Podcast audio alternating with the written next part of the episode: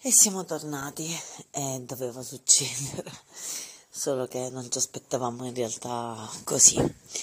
Quindi dopo 8 anni sono partita, mi sono goduta a Torino, è stata veramente bella come esperienza, una città signorile. Certo, da sola è diverso, magari con i ragazzi avrei fatto più esperienza, avrei fatto più cose. Anche se sabato ho fatto molto, domenica, quindi oggi,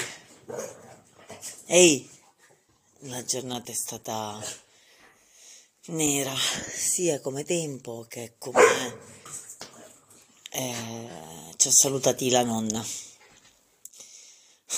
tra l'altro con una gaffe incredibile di Alda. Non è stata colpa sua, che mi ha detto cosa era successo, quando invece la mamma e Maglia me lo volevano tenere nascosto perché mi si sarebbe sconvolta la partenza. Io ho detto che non sarebbe stato così, avrei voluto sapere a prescindere, anzi il tornare e non saperlo sarebbe stato più brutto, mentre così oggi non ho fatto niente, ho vagato per Torino, non mi sono goduta la città, è stata strana come situazione, non essere a casa, non essere disponibile, non essere presente, e non essere con la mamma, con Maglio, con gli zii.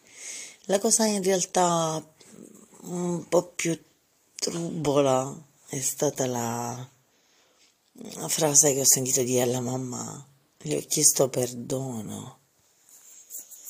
La mamma è stata una figlia modello, realmente disponibile, sempre presente, sempre attenta, sempre, e la nonna non è stata sempre carina con lei, ma lo sappiamo, l'apprezzavamo e l'accettavamo anche per questo. Il suo chiederle perdono è stato un po' angosciante. Io spero che lei si perdoni. Non so fino a dove ho registrato, ma comunque dicevo ciao nonna.